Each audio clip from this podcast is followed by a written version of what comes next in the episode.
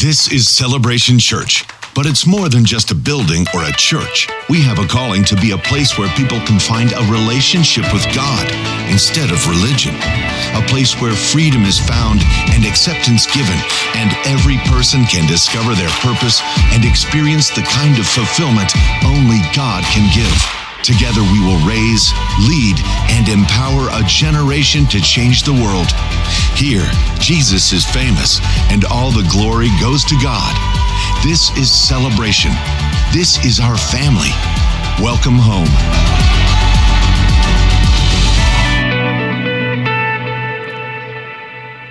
Good morning. Welcome to Celebration Church. Let's all stand together as our campuses join with us in uh, the Fox Valley and finally in Stevens Point, and as well as all those still at home and those who watch us all over the world on the internet. Let's recite together the Apostles' Creed. This is our statement of faith. This is who we are and what we believe at Celebration Church. We believe in God, the Father Almighty, the creator of heaven and earth.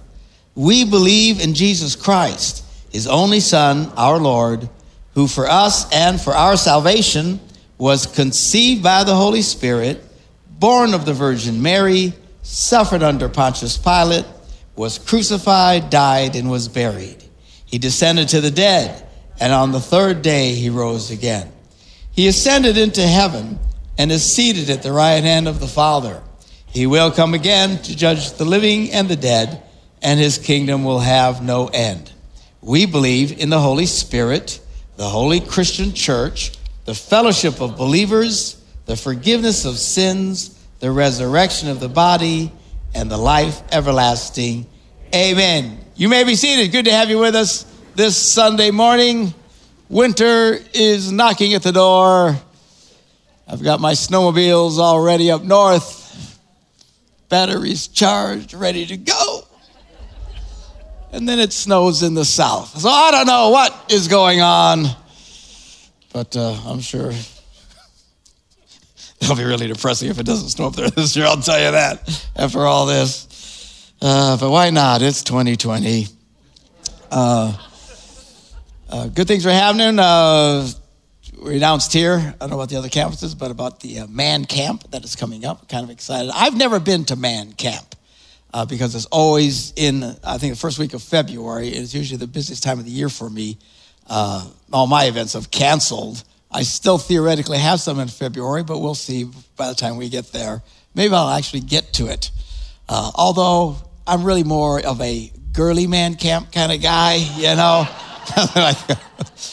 Perhaps we could do that, you know, fly to the Caribbean, you know, drink fruity drinks on the beach, you know. So I start my own girly man camp. See how many I get to go to that? Anyway, uh, da, da, da. Well, let's pause for a minute to take our offering. This is done electronically online today, although those of you who want to give in person, cash or check or whatever can do it on the way out at the various campuses. There'll be somebody standing there with buckets. You can do that. Uh, many take the time to mail in their gifts. People have been very faithful during this time, and I so appreciate it. Uh, God bless you for what you do. Those of you who do it electronically should have the uh, system down by now. But uh, for those who are new to it, uh, you can go to our website, celebrationchurch.tv, and give that way. Uh, there's buttons and stuff you can hit there. Or you can text at uh, uh, 77977. That's the number you send the text to 77977. And then put in the message part CCWI and the amount you'd like to give. So if you just take your phone out and do that. The other way too is on the phone. There are is the Celebration Church app. Actually, I really encourage everybody to download it. If you haven't done it, do it right now. Uh, just download the app onto your phone because as winter kicks in, this is the best way to find out whether or not we are having church or if it's being delayed or whatever, because you'll get an immediate message through the app, and that way you won't have to sit there and stare at some uh, TV screen for 20 minutes while they're going through the list, waiting to see if our name pops up. So, uh, anyway, encourage you to do that. Also, um, remind you of our special legacy offering. This is a special offering we do every year, above and beyond. We do it at Christmas time. It's kind of like a Christmas gift to the kingdom of God. And uh, I want to encourage you to do that. You know, uh, my first Sunday in Advent, I preached what I consider the creepiest Christmas message ever, talking about really the end of the world. And you know, one of the reasons that some Christians listen to that and get so disturbed when you talk about it is because in their heart of their hearts, you know they haven't done it. They know they haven't done anything. They haven't done anything, and they think, oh, this might end, and then they kind of panic and freak. Uh, don't live like that. Jesus said, be ready. The whole attitude should always be ready. We're supposed to sow into the kingdom of God. And this is a great time of the year to say, you know, I'm going to put the kingdom of God first. Above and beyond my normal giving, I'm going to do something special. Uh, and uh, just our goal is not actually a financial number, it's a participation number. Um, we, our goal is 100% participation. Uh, so far, we're at 15%. Fear not, let not your heart be troubled. That's where we were last year at this time, which means we all wait to the last possible second. Uh, the good news is last year we hit pretty much 100% participation.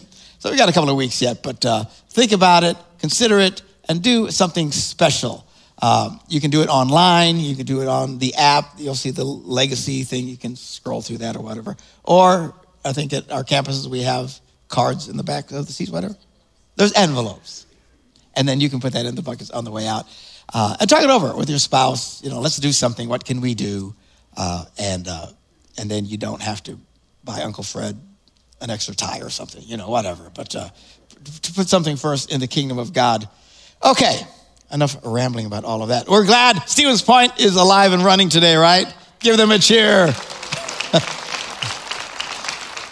they have had some COVID issues, and uh, but this seems to have passed. Thank the Lord. Uh, and then here, um, next week we're going to start. We're going to be setting up we can put like a 200 more chairs in this place. So there's going to be extra chairs because more and more people are coming back, and we still want to give space for people to separate and stuff. Eventually, hopefully, you know, more and more people come. We'll go back to two services. Uh, but so anyway, so next week when you come in, you'll see a lot more chairs all over the place. Uh, is it Jesus something special? No, it's just me. But we're giving room to stay away from people if you want to still do some of the distancing things. All right, let's look at today's message. Did I hit everything? Okay. I don't know. I got two women bossing me around all the time. So one wasn't enough. All right. Uh, Luke, the fourth chapter, on this third Sunday of Advent, uh, Jesus, we're going to be reading about him. It says in verse 16, when he came to Nazareth, where he had been brought up. So this is where he was raised. He was born in Bethlehem then they scurried off to Egypt to hide from Herod. He was a psycho trying to kill all these children. Uh, and then after he was dead, that Herod, this, it gets a little confusing because you keep reading about Herod. There were lots of Herods. One would kick off, the next Herod would show up, that one would kick off. And sometimes the other Herod was killing the previous Herod. It was, you talk about family issues. All right. So anyway, this particular Herod dies, and then he comes back to Nazareth, and that's where he grows up and he's living with people because now he's like 30 years old.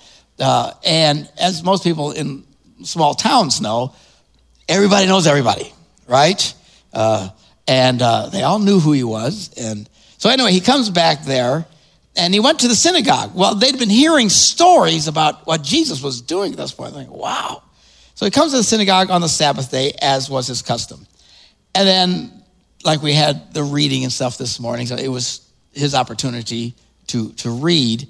And he got up, he, he took the scroll of the prophet Isaiah and he unscrolled the scroll and he found the place where it was written. Now he starts to quote uh, from Isaiah and, uh, and reads these words The Spirit of the Lord is upon me because he has anointed me to bring good news to the poor.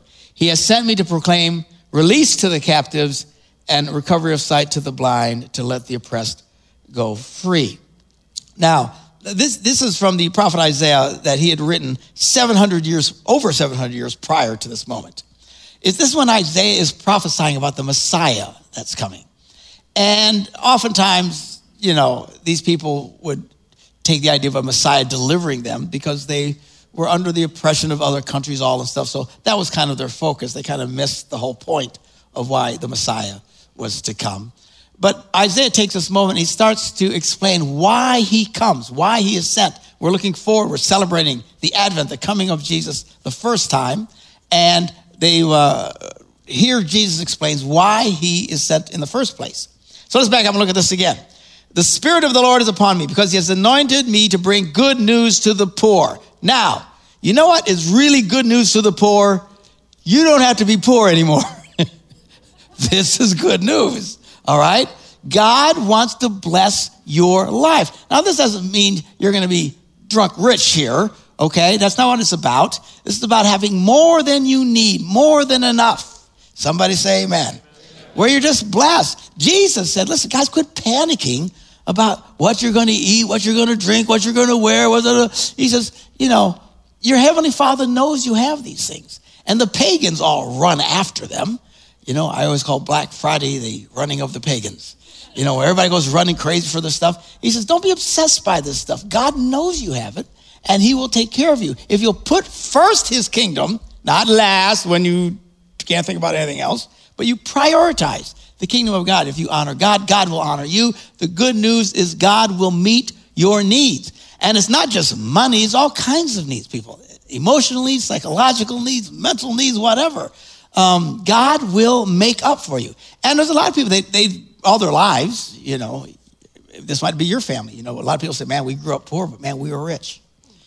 Why? Because we had everything we needed. It was good, and we loved each other, and people were healthy, and you know, there's so many ways. Well, you understand, Jesus says, I came to proclaim good news to the poor. What does that mean? You don't got to be that way. Praise the Lord. All right. Then he says, He's come to uh, proclaim release to the captives. And again, the same thing, good news to captives is you don't have to be captive anymore. We are, as Christians, also continue to do these very same things because what Jesus did, he now has told us to do to proclaim the gospel, the good news. What's the good news? Is you don't have to be knocked down, you don't have to be poor in that sense, and you don't have to be a captive anymore. Now, this one gets a little uh, tricky because the thing with captives, a lot of times people get very comfortable being captive. Do you know there are people who are in prison who like being in prison? And then when they get released, they don't want to be released, but they have to be released. And the first thing they do is break the law just so they can go back. Now, that's not me. I'm just telling you. But people, at some point, you do it so long, it becomes familiar to you and it gets comfortable to you. And you would think when you could come to a captive, hey, you're free. Everybody would go, woo, and just immediately be free. But that's often not the case. Now, the other day I was watching uh, some World War II movies with my uh, father in law, Ken, his dad. And uh, we sit there and watch war movies, and she walks around the house grumbling that we're watching war movies. And uh, anyway, there was this scene where they come and they were started discovering toward the end of the war these concentration camps and you've probably all seen versions of this and stuff. And, and the liberators come in, and uh, it's not like these people in these camps go, woohoo, this is great. And they start running for the door to run away and get out. You know, this isn't like, you know, Brown County lockup, you know. They throw you in for a little while, someone posts bail. Okay, you can go. All right, I'm out of here. No, no, no, no. These are people, they have been so oppressed for so long that when they told them they could go free, they, they just kind of stared at them and, and they didn't know what was going on. It it's really heartbreaking when you see some of these stories and they react, reenact these things on films. But uh, these are, man, I'm telling you, when you have the life just beat out of you and oppressed, and, and, and what they did to these people is beyond comprehension. But, you know, it's kind of like the children of Israel. Remember, they were slaves for 450 years. God sends them with Moses into the wilderness, and what do they do? They whine the entire time, I want to go back to Egypt. I liked it there. I like, what do you mean you liked it there? You were crying out to God for hundreds of years because of being a slave. I know, but it was familiar. And the same thing happens in people's lives. And one of our great challenges as Christians and as a pastor and stuff is to encourage people that come to faith, you don't have to live this way anymore. That's the good news. The thing is, it takes a while for some people to get it. And if you're one of, in that category where you keep stumbling and keep doing the same crazy things all over and again. Maybe it's with alcohol, drugs, who knows, whatever. Since you keep stumbling in. Uh, number one, the good news is there's always grace and forgiveness. That's why we celebrate on Sunday morning forgiveness. We'll be praying as we take communion. Lord, forgive me, help me, you know, clear things up in my life.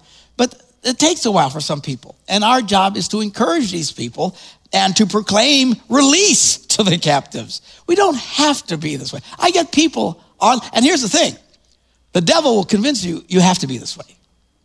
I can't help it. I can't help it. No, you can. You really can. It's hard though. It's hard to shake it, but our job is to bring people along in faith and encourage them. They can be free. Oh, it's so great to not have to go around and do the same destructive things over and over and over again. Somebody say amen. amen.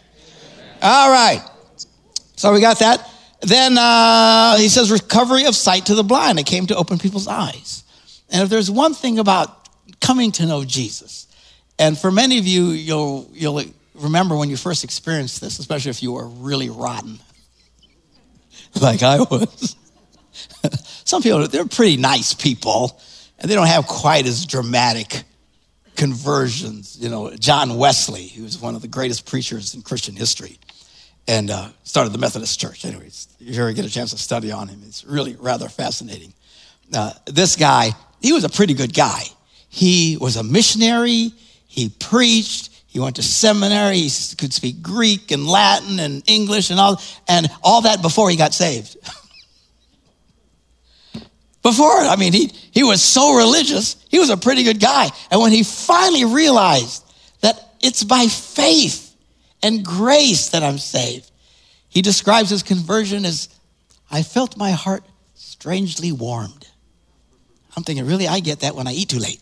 You know what I'm saying? But, but that's it. And it's so trans, but so it wasn't really all that dramatic because he was a pretty good guy in the first place. Then you got people who do all kinds of really nasty things I will not list for you.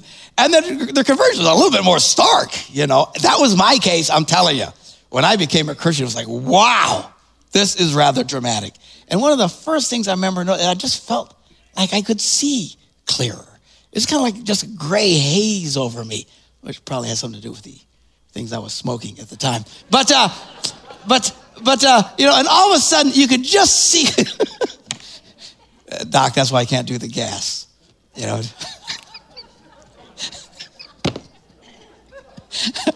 I was just in his office the other day, and he's getting ready to torture me. And uh, he says, "You want gas?" I says, "No, man. That reminds me of LSD. I can't do it." So he he he shot me up, which which was pretty funny. He uh, I don't know what he was doing, but he's holding my lip, you know, like this. Okay? And he must have been waiting for the girl to do so. I, I thought he's giving me the shot. And, and I said, That's the most painless shot I've ever had. Said, I haven't given it to you yet. Well, what are you doing? Hanging. So, so anyway, uh, what am I talking? I don't even know what I'm talking about. What was I just talking about? Oh, blind. You can see. I remember dramatically, it just, it was clearer and life seemed clearer. And literally, I remember just walking down the street going, there's trees on the street. Again, because I wasn't smoking something. But, uh, um, but there's something that happens when all of a sudden life becomes clearer. And Jesus wants to do that so you can experience the fullness of life. Instead of being very myopic where you can't see anything, all of a sudden you start seeing the possibilities. That's what faith is all about. Because with God, all things are possible. And he proclaims that. And then he says, to let the oppressed go free. Oppressed is kind of an, interesting, you're not necessarily a prisoner, but you're just constantly knocked down. You ever live like that? Some of you were raised in homes like that. No matter what you did, you're always bad. You're never good enough. You're a failure. You're just like your father. What's wrong with you? Or whatever else that you've heard all your life. And the good news is Jesus has come to take those oppressed. You don't have to be oppressed anymore. You don't have to be pushed down anymore. So anyway, Jesus reads this. And, uh, and then verse 20, he rolls up the scroll and he gives it back to the attendant and he sat down. Well, the eyes of all the synagogue were fixed on him. And then he began to say, Today this scripture has been fulfilled in your hearing. Now, that's not as dramatic to us but to these people, this is extremely dramatic. They have heard this prophecy of the Messiah coming all their lives. And they were very devout people. Uh, they were so devout, they were like the first version of John Wesley, never really got faith. Uh, and, and when he says, You just heard me fulfill this, he's basically saying, This was talking about me. And they are shocked. And they all spoke well of him and were amazed at his gracious words that came out of his mouth. It's really not that much of a compliment. They're kind of really saying, How did he learn to talk so good? because he hasn't been to school. He hasn't done any of these things that all the rabbis have done. And then I said, well, isn't this Joseph's son? We know this guy. He lives down on the corner of 23rd and 1st, you know, whatever. Uh, and, and they were having problems with it. And then Jesus says in verse 24, Truly I tell you, no prophet is accepted in the prophet's hometown. In other words, when you're the local boy, people don't take you seriously.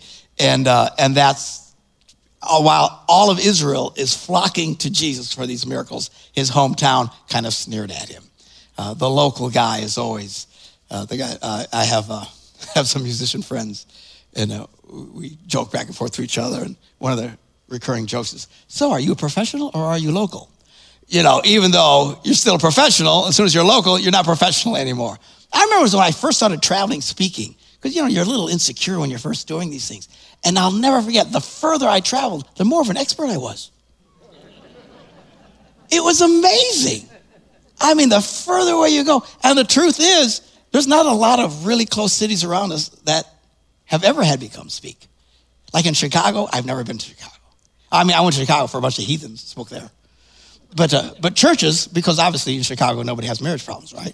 But the problem is, is I'm a Packers fan and I'm a local guy, you know, and they just can't handle it. So, but the further away you get, oh my, and when you go overseas, that's fun. I'm like a rock star walking around and aren't you Mark? Well, yes, actually I am. Thank you very much. You know, I don't get a lot of that in Green Bay, but that's okay. I mean, there's something about it when you're away. And Jesus said, you know, when you're the local guy, they don't take too much, take you too seriously. But anyway, so they're they're kind of whining and they're, I know this guy. What's what's, what's he saying? That, that's outrageous.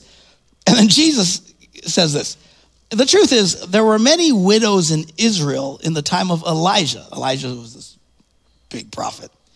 He says, when the heavens were shut up for three years and six months, there was this massive famine, severe famine all over the, all over the land. Yet Elijah was sent to none of those widows, except to a widow in Zarephath in Sidon. Uh, so he's really kind of sticking it to them because one of the things about this culture at this time, they were so, I mean, they're children of Israel, right? Father Abraham, they're literally the children of Abraham in a physical sense. And they became arrogant about it.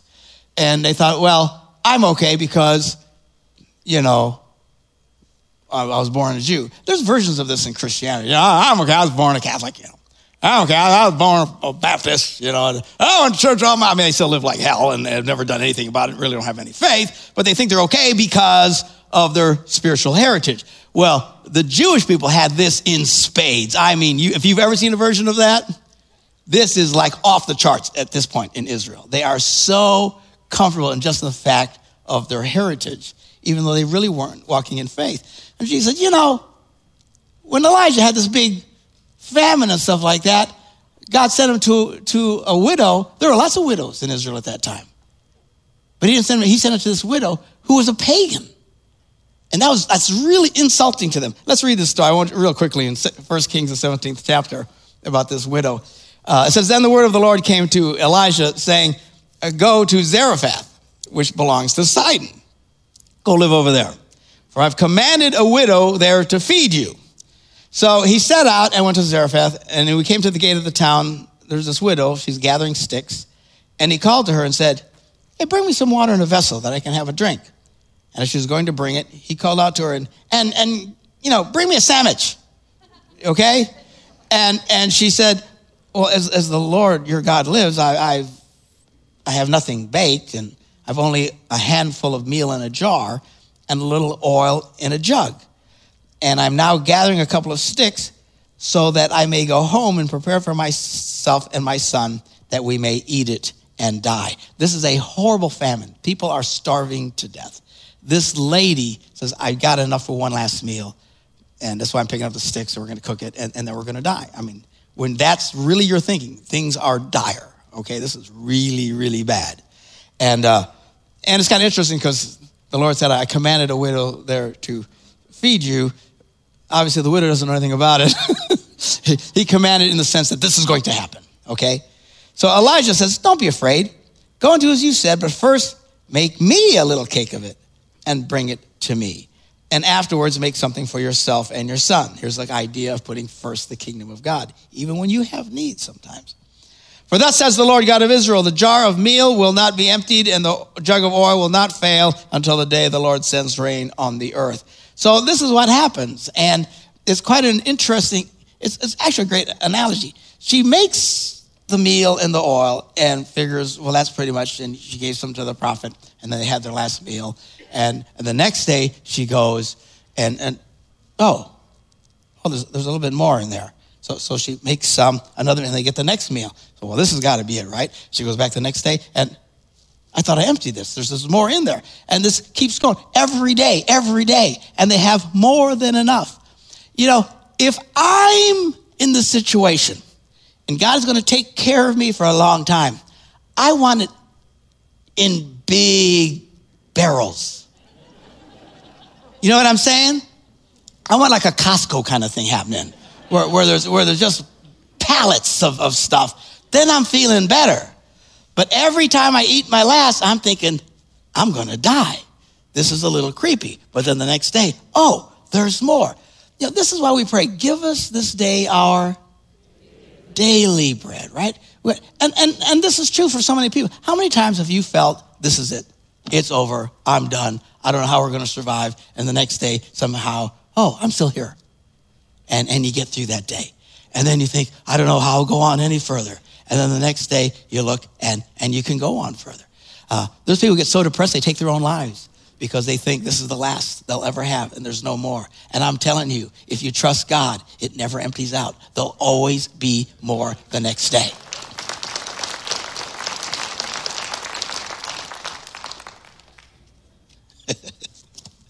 Actually, I would like to get paid in advance for like 10 years at a time.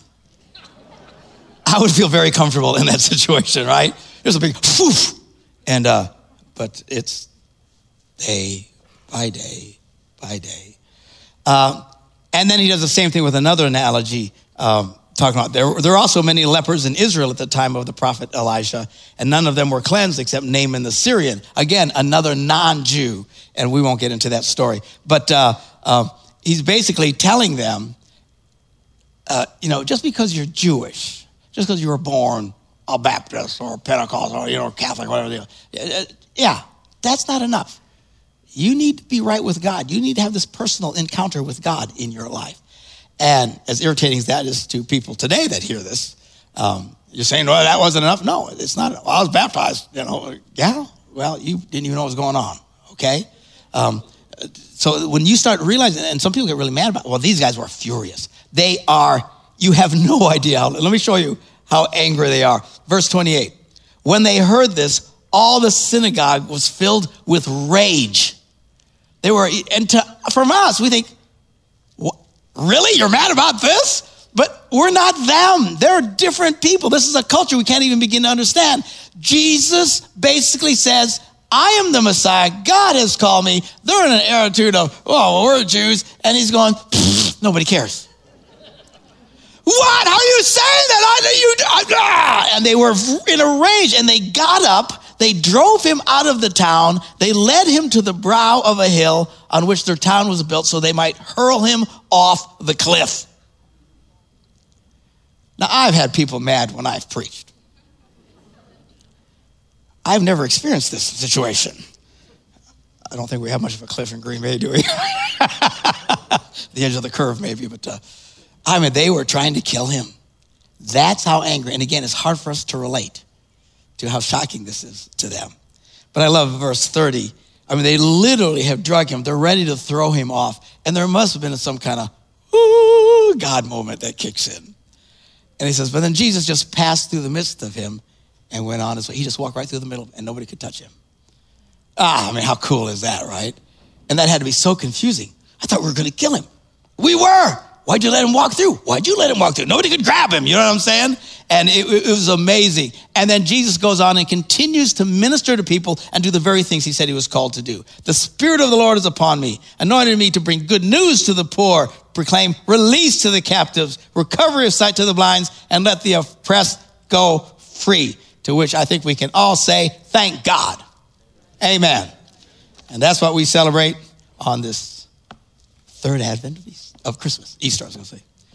Christmas. So, anyway, Advent time. Praise God. All right, let's turn to our time of communion this morning and invite uh, everybody to focus at home. You're going to have to go get in just a minute your stuff ready for uh, our time of communion. Those of you at our campuses on the way in got these little packet things. Um, for those of you who are unfamiliar with what that is, uh, it, there's two layers. There's a real thin layer, got to really work your fingernails there to get the bread, the little wafer, and then a second layer to get to the juice, which is, will be our wine for today. And that's what we'll be using to take communion. But before we do this, I talked about this earlier. In the midst of struggling, even sometimes those of us who are captive, and seems like in the midst of being captives, we keep falling back into the same captivity. And just be patient. Hang in there. God, God is not shocked that you are struggling. And he's very, very patient. I know sometimes we get discouraged. Oh, I shouldn't keep doing this thing. I, I keep struggling with this thing. Pastor, God has to be really angry at me because I keep. No, he's not. That's a beautiful thing about reading the Bible. God is extraordinarily patient. I mean, there's a, there's a limit at some point, but I mean, he. Read First Kings, the, the book of Kings in the Old Testament. It starts out God warning them that he's going to destroy them if they don't stop it. And they do it. One king after another king after another king. And it's a long book. And I'm reading it halfway through thinking, kill them already. What's taking so long? You know, because if it were me, and we can all be thankful, I am not God, I would have killed the whole lot of them early on. But it really shows you God's patience. He just kept warning them, you need to stop it. Now, eventually, the hammer came down, and the whole nation was washed away into Babylonian captivity. It's really rather stunning. And it really had an impact on them. Uh, those of you who are Bible students, and you really get into the details, uh, Israel was always struggling with falling into idolatry. After the Babylonian captivity and they came back, they never had a problem with it again. Sometimes a good old butt whooping will straighten you right out. You know what I'm saying? Uh, but God is extraordinarily patient. Does He want you to sin? Of course not. But if you sin, we have grace and forgiveness in Jesus. It's kind of like, especially if you're young in your faith, and some of you, I know you've been struggling for a long time, but it's like when babies are first learning to walk. Most of it is just falling, right? And, uh, you know, you have all these cool furniture, you know, these glass things and stuff. Till you have babies, then you got to baby proof everything because they're falling all over the place. And, and you can't just leave uh, sockets open, electrical sockets, because they'll find little things to stick in there. I wonder what happens there. I mean, they're always doing something, right? And they're making mistakes. We all made so many mistakes. Most of our learning experience for walking was pretty much a PhD in falling. But eventually, eventually, you catch it and you start to get it. Just like a parent is patient you know, it's like you fall three times and your dad says, All right, send him back. I don't know, just something wrong with this one. Stupid kid fell three times. He's not getting this. God is like our Heavenly Father, and He's very patient. But we need to admit when we're wrong and make mistakes. And we're going to pray a prayer together. The Bible tells us before we take communion to examine ourselves, and that's what we're going to do. Let's all bow our heads uh, in a word of prayer let me just pray a, a general prayer of forgiveness over all of us. Heavenly Father, before we partake of the bread and the cup this morning, and in obedience to the scriptures, we pause to examine ourselves. If we've sinned against you in any way, something we've done, something that we should have done that we didn't do, something we said we shouldn't have said, we ask you that you would forgive us for the sake of your son Jesus, who gave himself as a sacrifice for our, our sins. Have mercy on us and cleanse us and forgive us of all of our sins. Strengthen us in your goodness. And by the power of your Holy Spirit, keep us in eternal life. That we can delight in you and walk in your ways, walk in the freedom that we read about this morning. And as we're still in attitude of prayer, people have their heads bowed. If you can think of something that maybe you've really been struggling with this week, just ask God. Say, Lord, forgive me. Help me to get this right. Give me the strength. And uh, set me back up and help me to start experiencing the freedom I know I should be walking in. And maybe you're visiting this first time today or listening to me the first time over the internet and you've never done this. Right now, just ask Jesus Christ to come into your heart and your life. Just say, Forgive me, Jesus. of my sins and come into my life. And you can start experiencing the kind of faith that we're talking about this morning that will transform and energize your life. Amen.